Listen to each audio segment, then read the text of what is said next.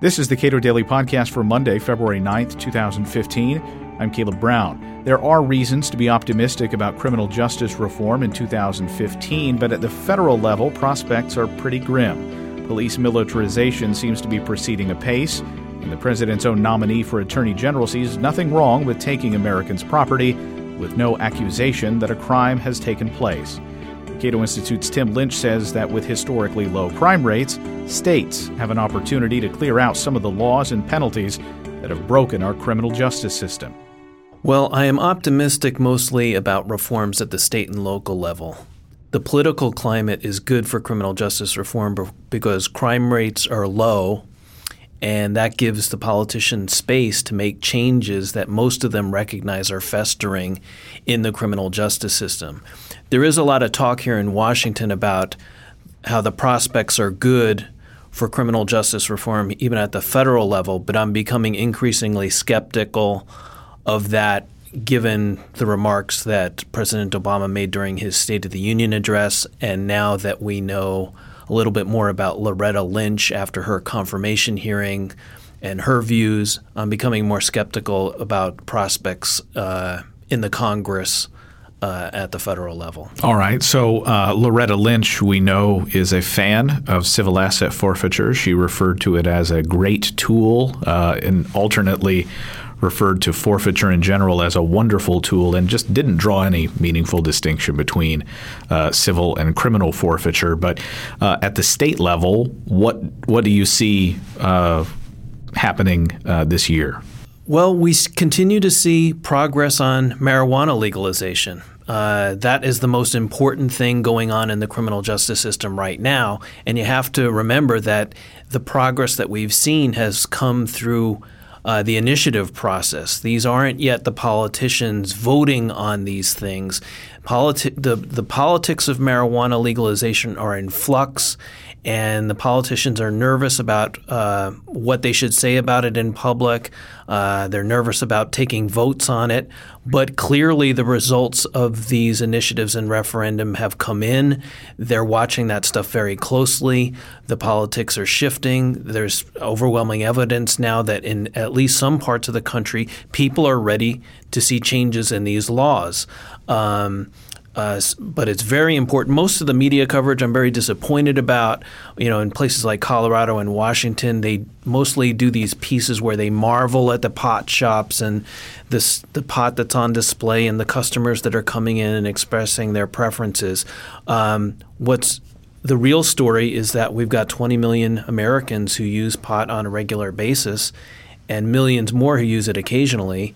And in the eyes of the law, these people are criminals. And that has really got to change. And thankfully, many states have, are, are moving in that direction right now. At the federal level, uh, Republicans I think, learned a lesson to just not talk about that issue.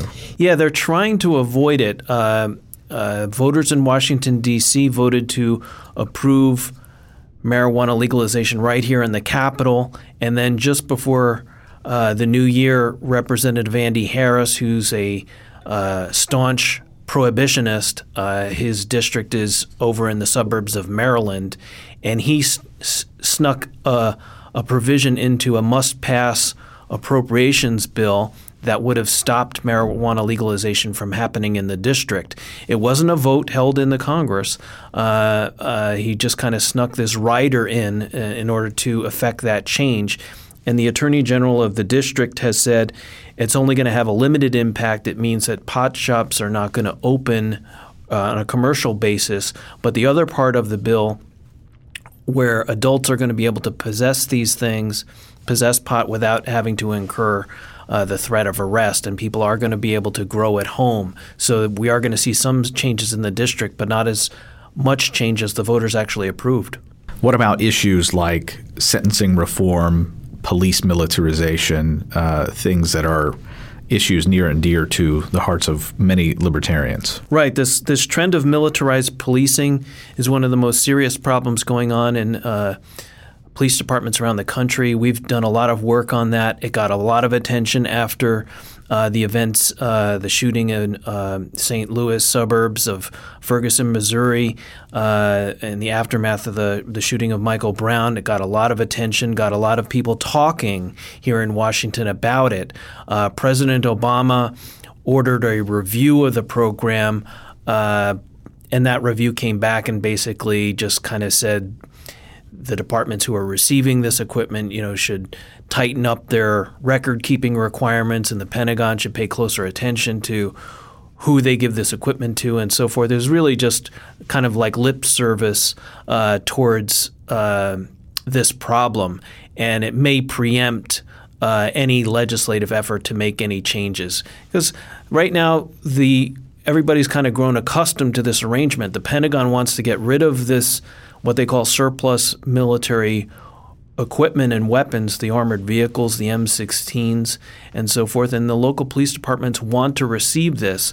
Uh, and I don't see that changing. There doesn't see, a, you know, the politicians here are ready to move on. Uh, the scrutiny that we got uh, back in the late summer has kind of faded, and now they're ready to move on and not really address that underlying problem, unfortunately.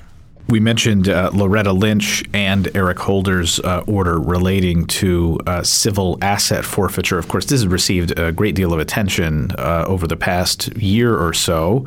Uh, some of that has been generated by our friends at the Institute for Justice for taking some cases and making those uh, fairly high profile cases.